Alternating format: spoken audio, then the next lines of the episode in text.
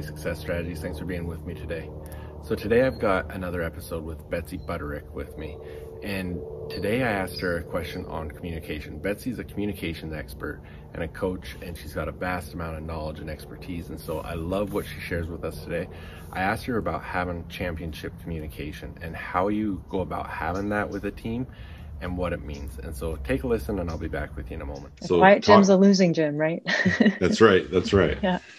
Talk talk to me about championship communication.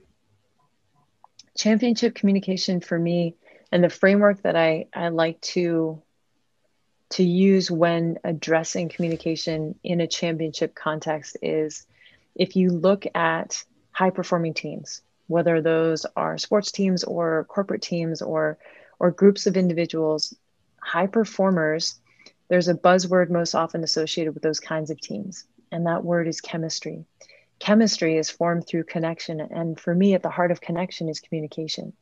So when we start to become intentional about the way we communicate with each other, we stand a much better chance of forming the connection that we know we need in order to achieve our greatest success. So for me, yes, there's so many different things that we know if we're going to win a championship, we need to focus on all these different elements. For me, the vein I've choose to focus in is on communication. And championship communication at a base level means becoming more aware of how we're communicating and the different ways that we're communicating and, and why we're communicating. Can we bring greater intention to our communication? So often, communication is something that we all do, and we only pause to be intentional about it when we have something important to say whether we're writing a an important email or we're, we're about to give a talk to our team whether it's pregame or, or to tell them you know in a covid landscape that hey we thought we had a season and, and now we don't. So there's moments when we bring that intention to our communication. If we can increase that frequency i think we all stand to be better communicators. And that's the other thing is that it's possible. Communication is a skill. It's not something that you know is a natural talent or a gift although many people think wow, you know, Betsy, you're so well spoken, or you have the gift of language. Sure, that may be true. And I like to say I've had the opportunity to practice so often over my life, much of which happened during my coaching days. You know, you think about whether you're talking to your team or you're in a camp environment and now you're speaking to 400, 500, you know, young campers. It's like there's so many different arenas that coaching allows us to practice our oratory skills, our language skills, our communication skills but communication is a skill that anybody can practice at any time. And that's what I love about communication.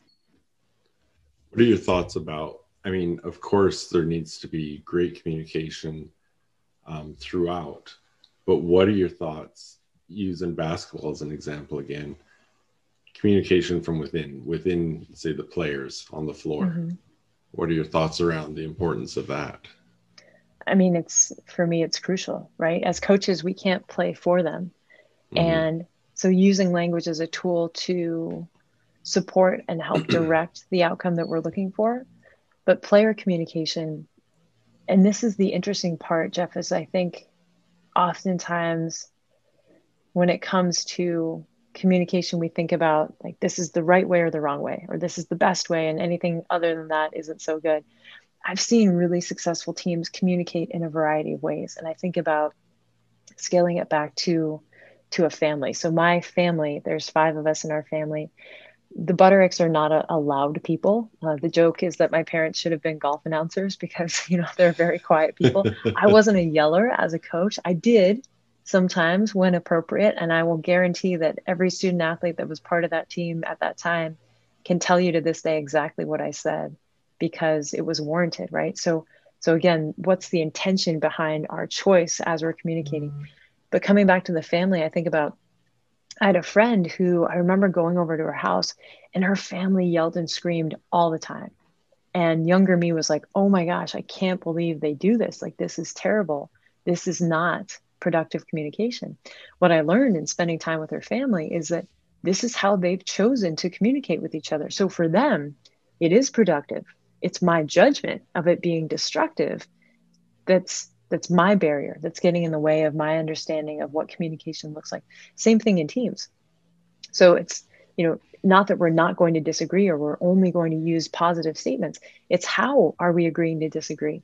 You know what's the language of our program? And i think that's that's one of the most enjoyable aspects of my job is when i go to observe a program and i'll watch their practices their training sessions their team meetings their staff meetings.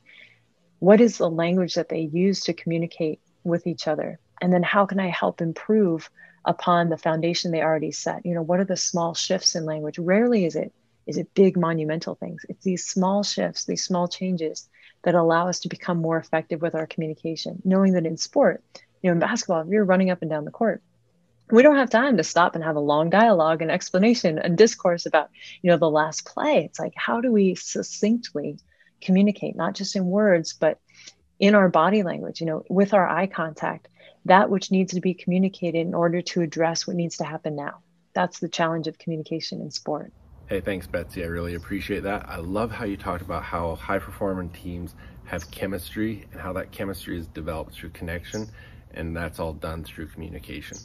And the other part that I really loved what you talked about is being intentional with our communication.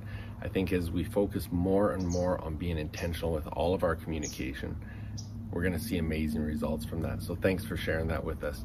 Betsy is a communication expert and an incredible coach. And so please go follow her. I'll put all of her links in my show notes, but also you can just go to betsybutterick.com and you'll be able to connect through with her there, find out everything she's got and find all her social media there. But check our show notes because it'll all be in there.